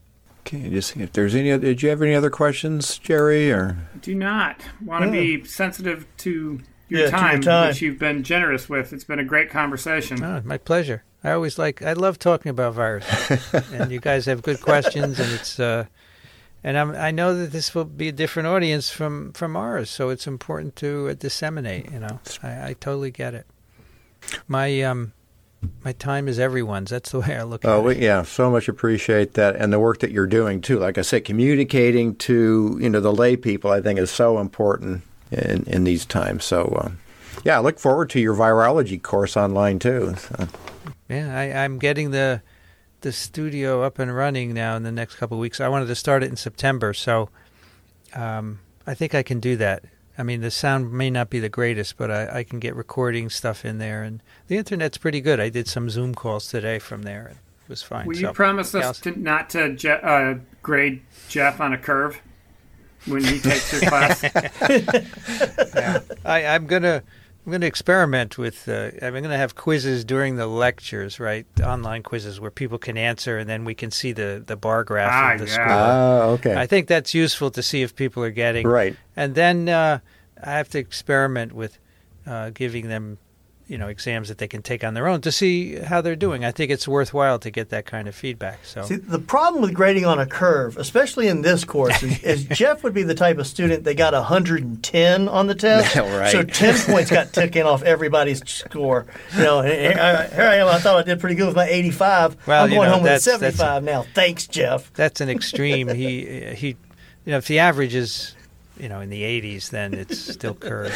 Right? I just I just did a summer virology. I curved it substantially because in the summer it's four days a week uh, for four weeks. It goes by really quickly, and and it's hard to keep up. So the average is much lower than during the regular semester where it's twice a week. So I had to curve it substantially. But but you know most years I give I I find the highest grade uh, and give it an A plus, especially if it's you know far far apart from everybody Mhm. else. That person has done really exceptionally. They get the one A plus uh, in the class. Nice. Well, I'll now work you know what towards to that. shoot for, Jeff. Yes, There there, you you go. and I want a certificate too to put on my wall. Right. Yeah, we can do that. We, we, we've talked about that on the live stream, giving out certificates. Yeah, that'd be Very fun. cool. We have to make it fun for sure. Well, thanks again so much for uh, for doing this with us. It was so beneficial. Um, so, and we'll My pleasure, and uh, I'm happy to do it anytime. If you want to do it again in the future, I'm here. You know where to reach yeah, us. I sure do. Excellent. And we're back. And I actually have a question for Jeff. Uh oh. Yes. Did it meet your expectations? I mean, we kind of joked about the man crush and stuff, but this guy's been a big part of your pandemic life and media. And the fact that you got to talk with him, pretty freaking cool. But did it meet your expectations? And then some. Yeah, I mean that he spent the whole hour. Well, of course, you know he did a um, a Zoom meeting with our local group, uh, like a Q and A kind of thing on there. He's happy to do that kind of stuff. And you know when he says that on his podcast, you go, yeah, sure, you know. But yeah, he he took us up on that one. He was more than happy to uh, to do this one. Were his answers kind of like what you expected, or did anything surprise you? Yeah, no, I mean, keep in mind that I listen to most of the podcasts, and then I, I definitely listen to the weekly Q and A, which is kind of like the cur- the current thing from, you know, a mass audience, so people that are asking kind of questions like like kind of what we were doing. So a lot of those same kind of questions came up during that stuff. So I, I was kind of hoping you, you know, because I know you guys had a lot of questions um, you know, curiosities and things like that. And so it was more to, to kind of kind of uh, help you and and the audience, our audience out there, to you know, kind of kind of be at more at peace. Because that's what my, the the whole um, journey that I've been on since having COVID. Because it was it was very shortly after that, and I, can't remember how. Nobody really remembers all those kind of house stories. How I found the podcast to begin with, but you know that because at that time I started listening to it. That was before vaccines were were out, of course, and so but they were all part of you know through their recorded um, podcasts. They were on that same kind of trajectory. In other words, they were getting the the preprints from the vaccine manufacturers and you know, kind of talking about different uh, technologies that, that might work some that you know don't work. We'll add this to the list of things that I, I wish I would have asked. But was was he always like you know the vaccines are coming? Like was he always confident that it was going to be available as quickly as they were? No, no, because I remember early on the podcast, and actually he talked about this on some other podcast that he was on. It might have been that Lex Fridman that he was kind of skeptical on that they could really come out, you know, because he knew about the uh, mRNA technology, but he wasn't confident that putting it into a lipid encapsulation was the way, you know, that it was going to work. So it pleasantly surprised him when you know when it went to trial that that actually did work. So yeah, I mean, I'm yeah, the whole team on that podcast was pulling for an answer, but I don't think any of them really expected it to come out that quickly. I just thought of yet another Well, we'll have him back. Like another ugly fork in the road because the science was like way faster than everybody thought. And the people who created this or were the leads, they're going to win a Nobel Prize, right? Well, the ones that developed mRNA, I think, already did win a Nobel Prize. But you know, they're gonna have ago. to win But it. for this. Yeah, They're going to win, I would assume, something. yeah, I would guess so. Yeah. There's going to be probably multiple people that get this, and it will be yet another, just another shitstorm. That that look, the antis, the antis Hmm. Oh, are yeah. are this will not that their opinions probably already aren't cemented in, but they're going to add a couple more feet of cement on top of it because that's just the medical establishment, you know, saluting its own. Yeah. they're all in on it, man. They're all in on it. Big it. pharma. They- Big pharma. They would have the same reaction if, like, the former guy won, won the Nobel Prize for empathy and, and, and you know listening to others or something. Whoa.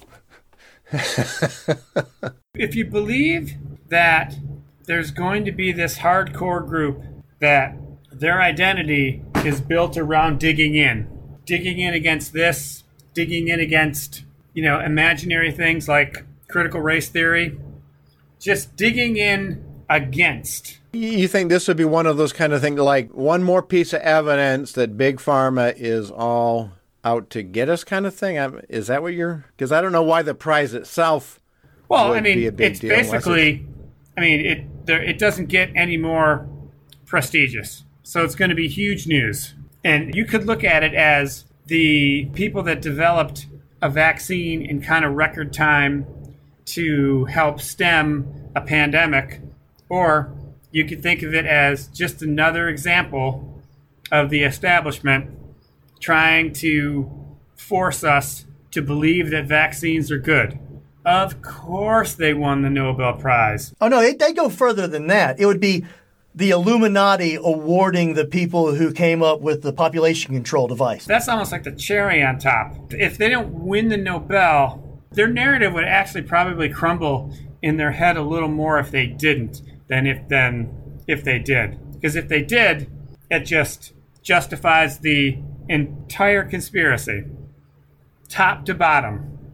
The elites are in on it. Honestly, I think it, it doesn't matter if if they won it. They would say, "See, that's that's them just you know putting the final layer on the cake." And, it, and if they didn't, they'd say, "See, why wouldn't they win it if it was so you know so important?" What are they You know, so- trying to hide? Yeah, ex- yeah, exactly. So it doesn't matter which way it goes; they're going to spin it Oh, yeah, to yeah. fit in Yep. into their already warped delusion. That's what conspiracies do. So anyway, back back to you know uh, the podcast. So were your questions pretty much answered from that? I mean, do you think that would, if there was anybody in our audience, and I doubt there would be any, that were vaccine hesitant? Do you think that would have kind of calmed anybody's nerves, or No, No, no? no, because I, Because don't. Because he's not a he's not a big pharma. He's he's a you know virologist. But, but that they they don't. I mean, they don't see the difference. I think a lot of people that are already vaccinated understand it a little bit more after listening to him for an hour. But I don't think anybody listened to to the hour conversation that we had with him and is now frantically trying to get a Yeah. an Well- appointment to go get a shot. Yeah, they have their own science. He could be Right. it wouldn't matter. I don't think they're going to believe him. I actually became probably more booster shot hesitant after this conversation. Yeah, that was a kind of interesting part of it when because both Oh, me yeah, and yeah. you automatically just assumed booster shot, whole new whole new shot. Got to come up with a whole new batch. No, you're just gonna get more of the same. Just Yeah. you know, yeah, come come on in. Now, I think when we recorded that, I don't know if the the Mu variant was becoming on the radar. I think that was more of a or was I think that's come at least to prominence. yeah. And what he's what he's you know he's and the crew has said lately is that shouldn't be a problem either. and what's what's this what's this mu? What's mu? What is that? That's a Greek letter. Oh, is it? See, I Mm-hmm. went and bought epsilon.com. I figured that'd be the. I'm, you know, I, I guess I put my money in the wrong place. Well, that might have been one, but it just you know, it's kind of like the hurricanes. just in If they don't, if they don't, you know, do a lot, you don't remember. That's why you Yeah. got it cheap. yeah, I Yeah. guess so. But yeah, so I mean, what was kind of interesting is I'm trying to remember when he recorded this, but he went on the Lex Fridman podcast very recently. And who is dropped. who is Lex Fridman? I had to look him up. So he's he's like an AI guy. I think he went to MIT. I mean, he's super smart. So he's designing the replicants, or is he designing the the AI that's going to basically take all our jobs? I, I don't know. I, I never got that deep into who he was. I just want- wanted to find out some of his guests. And he I, had I'm like, sure he's um, not willing to let us in on his diabolical scheme until he's about ready to hatch it. You know how they do in the Bond movies. You know, just tell you the whole scheme right before they're about to kill you. Absolutely. But yeah, I mean, he's had you know like Elon Musk has been on his show. I think uh, Josh Rogan, Brad Two guys that Weinstein. There's a lot of controversial, huh? Two guys that suck: Elon Musk and Joe Rogan. So he swims in the same waters as the intellectual dark web. He's plays in that pool, He's sipping from the same canteen. right? Which to me, So he's one of that them. That was well. Is I mean, one of them? so Is he one of them? Is- I, Is, I, I, is he? I don't is, know if is he an intellectual dark web wannabe? Is he just not quite? or is he adjacent? yeah. Is, I, I, yeah, Is I he a think he's kind of like I think he's kind of like Joe Rogan, where he has conversations with them, but that doesn't mean he necessarily supports their view. You know what I'm saying? Well, anyway, he's got 1.27 million subscribers, and so if he's talking to the audience that listens in to those dark web type people, uh, and he's the one he had been listening to the Twiv podcast, interesting enough, and reached out to have him on, and he actually flew him. I think he's in Austin, Texas, and flew Vincent out to uh, record live and in person with him there. And do you wear a mask? uh, he did not. I don't know how far apart they were. You never saw the the, the setup, but um, well, I think that Lex was vaccinated. If my under, yeah, I'm pretty sure he was. So he's not anti-vax, Okay. but he converses with people that are that are not. He, but anyway, he- my, he my provides a platform to them.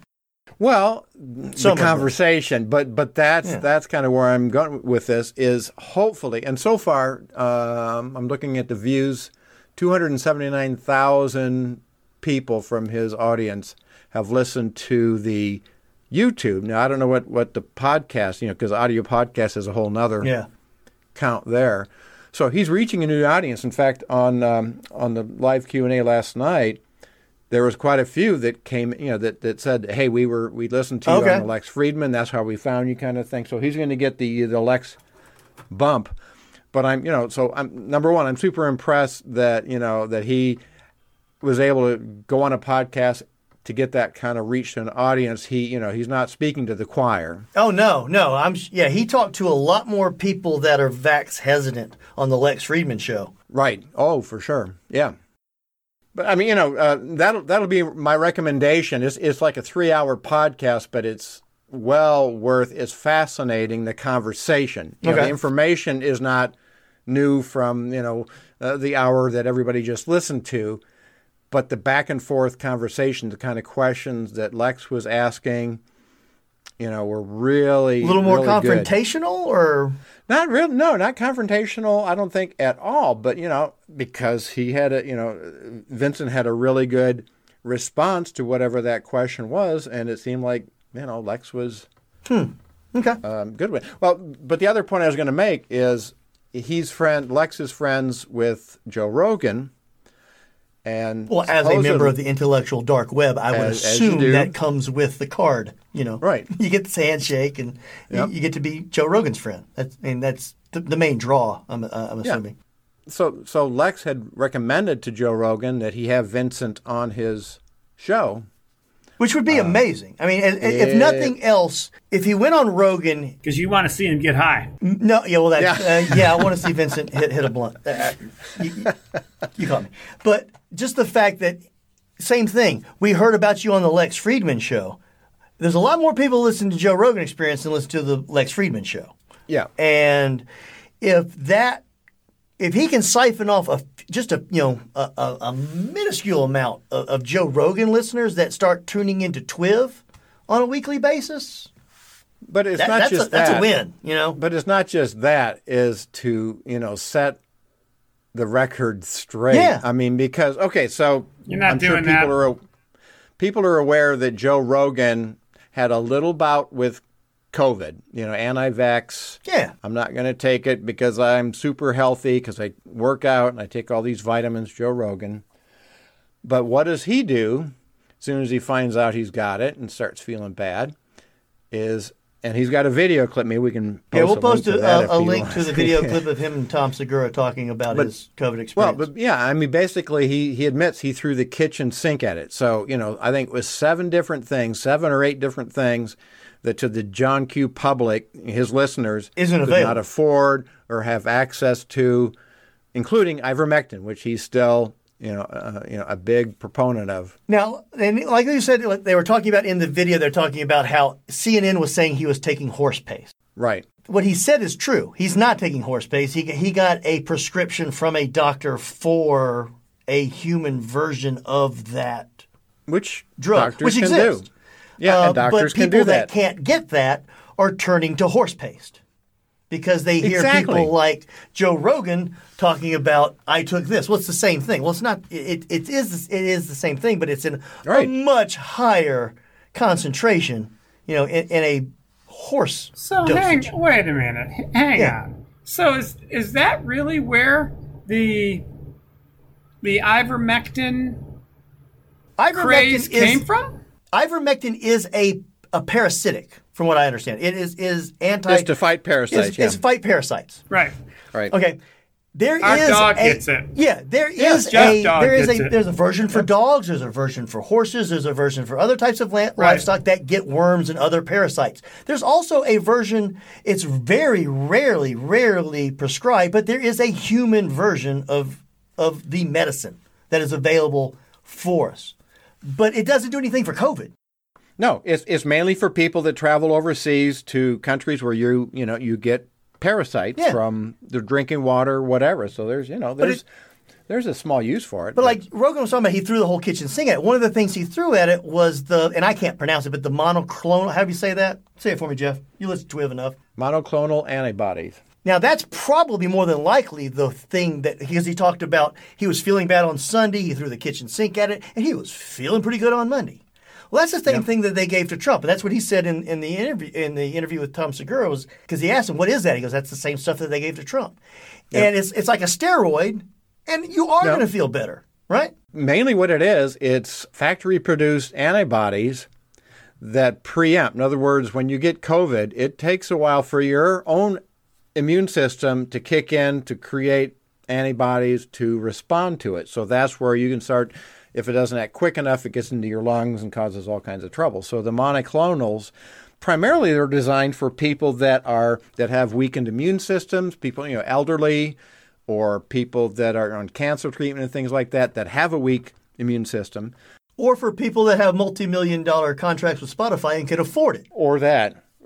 Right, but I mean, you know, so what it does is it is as soon as you're injected, it's it's like in the first couple of days of your infection. So it gets in there and fights it with these imitation antibodies. you know, that could be what, but, but he's not saying, you know, he's, he's Well, it's still, it's the same thing as saying, you know, I had a headache and I took two aspirin and I prayed about it and I laid down and when I woke up my headache was gone and I'm giving the credit to the prayer. That's the same thing that Rogan's doing. He, he's saying, oh, I threw all this stuff at it, but it's kind of like the horse paste, you know, for lack of a better term, is is what cured me, or at least that's the impression that Well, he's was a little, given he's, off during he's the a little interview. more subtle than that. yeah, He, he doesn't he doesn't um, he doesn't say that it was it was the ivermectin that helped him. It's but he's it- you but, know he, what? but he goes, It's- but it's I like felt a- pretty damn good on Monday. That, You know that was his, that, that was kind of his thing. You know, it's was, like a it's he talks like a kid's sugary cereal commercial.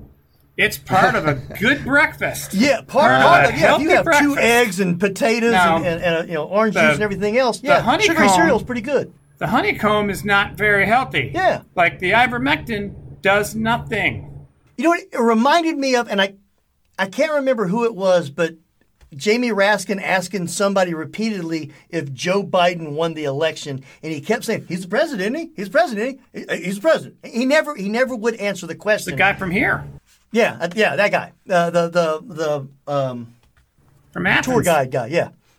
So to me, that that's kind of the way that conversation went. It kind of it made a lot of implications, but never really came out and said anything. But it left it to people to decide for their own. Right, But and, it and by kind the of way, it it's, kind of pushed a- them in one direction. It's, You know, it's the it's there's no reason not to. Why wouldn't you? You know, like there's nothing there's nothing wrong with it. And to people that don't have access to the quote kitchen sink, yeah, and the only thing that they can do is drive down to Tractor Supply and buy Yes, a giant exactly. tube of of stuff that makes them go to the bathroom. More people are going to do that. And then he spent, you know, the rest of the time in the clip basically whining about CNN and people wished me dead. How could they be so mean? Like this Yeah, was like yeah. hurt, emoting Joe Rogan. Did they really? Well, Very but he- unlike his show he didn't pay normally. attention to it. Yeah. I did like the idea that they were smoking cigars while they were podcasting, though. I, I do like that as you know a possible move towards. What else would they But, do uh, on that? But the other interesting thing is, you know, because kind of my suspicion is the mono, monoclonals are probably what I mean. You know, he's young in good condition, so he might have, you know, been one of the people that cleared it quickly without anything. Yeah, But let's let's say, but what he's done with the monoclonals, because that's a fake antibody, his own body didn't get the memory to produce those antibodies. so he could get it again and Uh, so not if he gets have COVID again, the protection that he's he would going to be have. straight back to square one again. So he doesn't, even if he's vaccinated, he doesn't have the double protection like Vincent was talking about, having that where where your immune system seems to go into like a hyperdrive if you've had both been infected and the vaccination.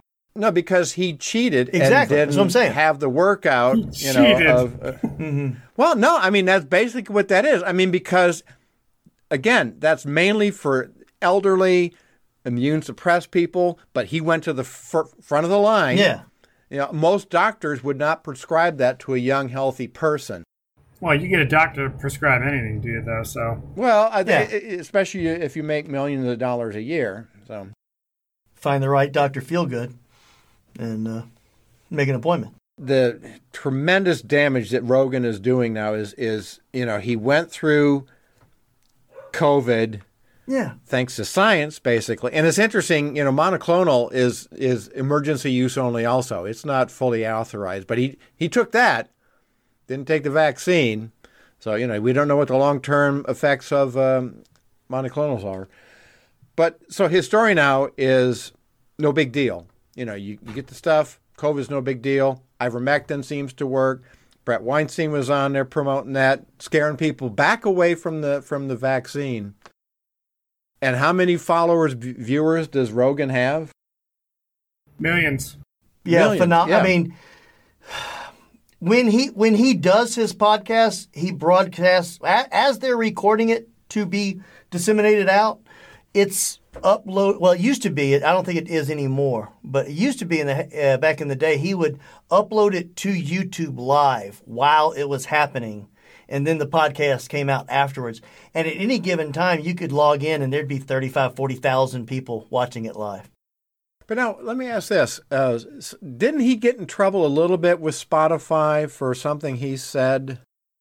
They they I, No? I've, heard, I've I've seen so many Barely, clickbait you know click, clickbait clickbait articles about Spotify employees are going to strike if, if if they don't get rid of Rogan or, or this or, or these um, these.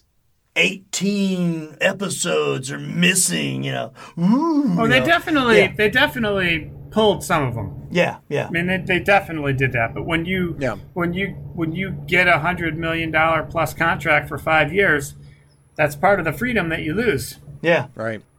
You know, they But they own you. that's- That's that's my But who, question. who, is, who were the ones that they pulled? Stu- um, like extreme right wing people that he had on there. I mean, who? What was the stuff that? or they- like Alex Jones, probably. I think Alex been. Jones ones are still on there. Maybe not all of them. Yeah. Well, YouTube's a different thing, but you're talking Spotify. No, no, like Spotify. Yeah, because his whole catalog moved over to Spotify. You know, the thousand whatever episodes moved moved over to, to Spotify when he went there. And it's mostly dudes. Yeah, but it's But that watch some of the some of the Right, back yeah. catalog was taken down. Yeah. But yeah, so so my question, the reason I, I, I asked about Spotify is this storyline he's got going on about the kitchen sink fix me, Mm-hmm. And then now continuing the story about the vaccines don't work. To me, Spotify needs to step up to the plate and do a little bit more. well, they, I don't know. So you don't you don't have a lot of confidence either, then I guess. Okay. Oh, Jeff, I could dream. I, I could dream. I I admire your your level of of of hope that mm-hmm. somehow the the quote the right thing is just is part of their DNA when it comes Yeah. to Joe Rogan. It ain't happening. Or Spotify. That's what I mean. That's Yeah. Spotify, e- Yeah. especially around Joe Rogan. Yeah. There is there is almost no chance. If if you're waiting for Spotify to save us, No, no, you know, like I say, I, I didn't think when I better take it. You better get a Snickers, man. You can be the one. no, I had no hope that that was going to happen either. Yeah. I, I'm just saying that you know if companies had positive motives that want to protect the health of their listeners, they would. But Well, Jeff, No. when you put it that way, I mean, Yeah. Well, un- un- unfortunately, a, a, a lot of times the truth, you know, gets 500 downloads, and the bullshit gets 40,000 people watching it live as it's being disseminated. So, I, I don't think Joe, there's much that Joe Rogan not only can do, but would want to do for Spotify to quote take action. They're in with him for nine figures yeah, for at least what three more years, four more years, and he's good for business. that's They yeah. probably think a nine-figure deal with him was a good deal. yeah, There's no way they are going to. He, he would have to just completely melt down, and there's no way he's going to do that, especially based on this last episode, because because he's just asking questions. uh, and and you know and telling people to do their do their research and use ivermectin as a as a part of a well balanced treatment plan. yeah. Hey, talk to your doctor. That's right. Well, here's what I'm waiting for: is him to come out with you know the Joe Rogan line of kitchen sink supplements to take to head off the COVID. Ah, so you, need- you can't you can't do that. You can't. You got to have a Because he'd be prescription for all that stuff. if it didn't work, yeah. Supplements, you got to make sure that whatever you're selling does absolutely nothing. So you can't be sued, you know, because you can't do anything bad. So th- then you Yeah, can sell but- it as a but he- supplement and not have to worry about it. Yeah, but a couple of the things that the kitchen sink he mentioned was vitamin C and vitamin D. Well, so yeah, I'm that. sure that's already in his you can- repertoire. yeah, that you can sell of- the hell out of. Yeah. But a lot of the other Probably stuff. what, are, what are you coming out against vitamin C and vitamin D, Jeff? Hmm? I'm not. I I, What I are you? take them both, B only? or? Anti-vitaminer? but I, I don't get the the vitamin C IV drip like Joe Rogan did. So, you know, the direct injection. And and you know what? What? I- I'm not sure which one of you said it, but like you know, ask your doctor. Yeah. The sad part is there's a lot of people that listen to a show that probably don't have one. Right. You know, Right. and Or one that you could call up and ask advice I- from. uh, totally. Yeah. Like Right. their, their doctor is uh is the whatever urgent care that they Yeah. need at the time. Or even there's a lot of people um, who are in HMO that that you know they may have a primary doctor, but they don't get to talk to them. You know, it, I, I, can t- I can speak from experience. Like I went in, uh, had an X-ray done, had, had some tests done, came back for a follow up, and had some questions. Just expected. Well, I'll see the doctor. I'll just ask the doctor when I, when I'm there. And uh, went in. They, they they ran the test again. Never saw the doctor. And on my way, I was leaving. I was like, "I- "Am I able to? You know, is the doctor available? Can I t- can I talk to the doctor?" They said, "Well, you can email them." I was like, "Oh, great, great. What's their email?" And he said, "Well, you can log into the portal To the for portal. the H." Yeah, and I'm like, "Fuck off!" All right, I'm not Yeah. logging into your portal. It, it's Yeah, because Yeah. he's not going to answer that anyway. There's going to be somebody else going to answer it. I'm gainfully employed. I have health insurance. I don't have a primary doctor that is like I can reach out to and have a conversation with. And I'm pretty sure the doctor that I have Yeah. would not say, yeah, yeah, let me let me give you some ivermectin. Yeah. That's cool. Yeah. Yeah. Ask your doctor if ivermectin is right for you. You know. No, because I go to a doctor, not a veterinarian. Yeah. But but anyway, I mean, you know, that's that's the world world we're living in. Is I don't see the anti-vax people moving any more than you know they're digging in even even more, and the anti-mask people are, are digging in more. it feels like there's fewer of them, but they're louder. Mm-hmm. Fewer because maybe they're dying off because they got. I don't think know, they're dying off. I, I think you know I've seen some some some anecdotal stuff that when companies you know force vaccinations versus being fired, people are getting vaccinated. Yeah. They're just not going to tell their buddies about it. Well, you know, look, I guess you could be a complete hypocrite and yell at the local school board about masks when you're vaccinated. That's a that's a different level of uh, of anger, though. But it does feel like there that more like you see the numbers for vaccinations, uh, per, the vaccination percentage in the United States going up. So just by math, and I realize you know this is not a math podcast, but the more people get vaccinated, the kind of fewer anti-vaxxers they are. But we are hearing about them more. They are well organized. They are loud, mm-hmm. and they are everywhere. Well, it's it's kind of like Vince said when he was on, on the podcast that basically this thing is going to run its course through the vaccinated Yeah. and the You're gonna unvaccinated. and the vaccinated or you're get unvaccinated are going Right. to die at a particular rate. But eventually, everybody's going to have contracted it at some point and have an immune immunity built up to it, and it's going to become just like the common cold. And, and you won't give it a second thought. That's it- that. That's a that's a very super positive scenario. Yeah, but and like you said, that that's kind of how they think a lot of these the, the common colds we deal with now originated as a, a huge pandemic Coronavirus, right? that that killed you know, but when when there wasn't that many of us, it, it was you know, you didn't you, you didn't. Yeah, there there wasn't as many as it was then, so it wasn't as obvious. But yeah, th- this will eventually just become an, another, you know, summer cold or, or winter cold or whatever, and we won't give it a second thought. Well, I'm glad that he agreed to do it, and glad that you reached out to him, and you know that was that was uh, that was interesting. I have a very I have a very quick recommendation. Okay. Into the Night season two is out in net, on Netflix, and What is into the night? Into the Night is bad. a is a Netflix series set over in Europe where basically there's a there's a the sun changes its I, I want to say science, but basically the sun kills you.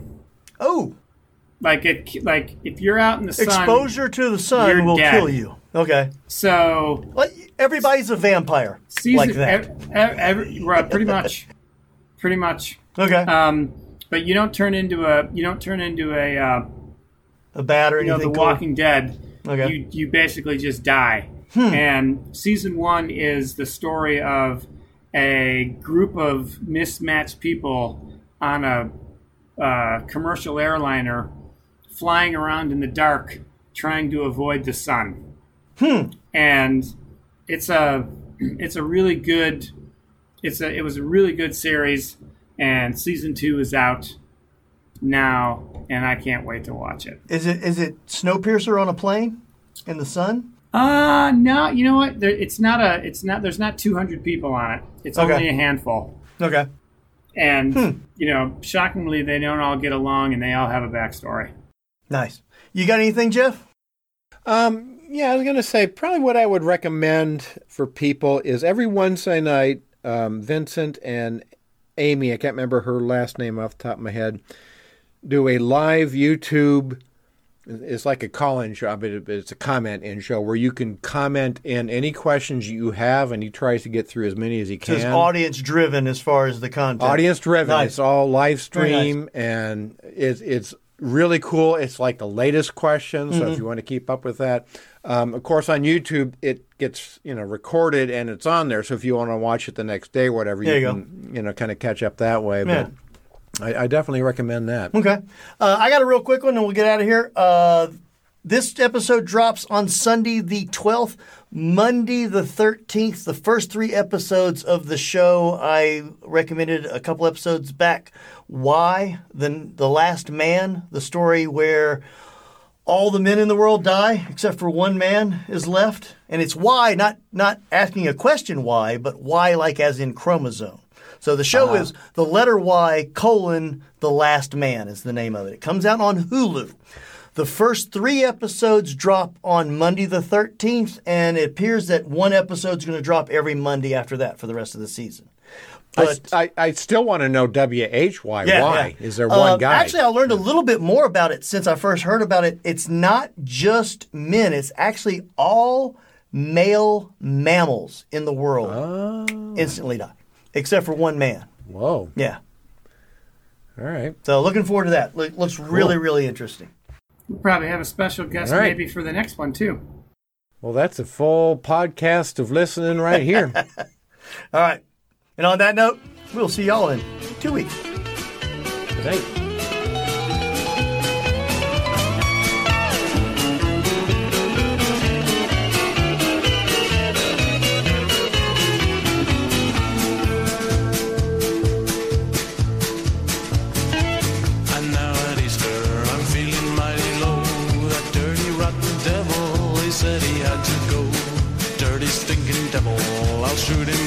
gun. He made me mad, the devil's bad, the devil is a bum. But the devil is my friend, the devil is my friend. Wherever I go, the devil goes, the devil is my friend. And Godzilla is my friend, Godzilla is my friend. Wherever I go, Godzilla goes, Godzilla is my friend. And Chernenko was my friend, and Brezhnev was my friend. And Andropov, he just popped off, now Gorbachev is my friend. And Frank Sinatra is my friend,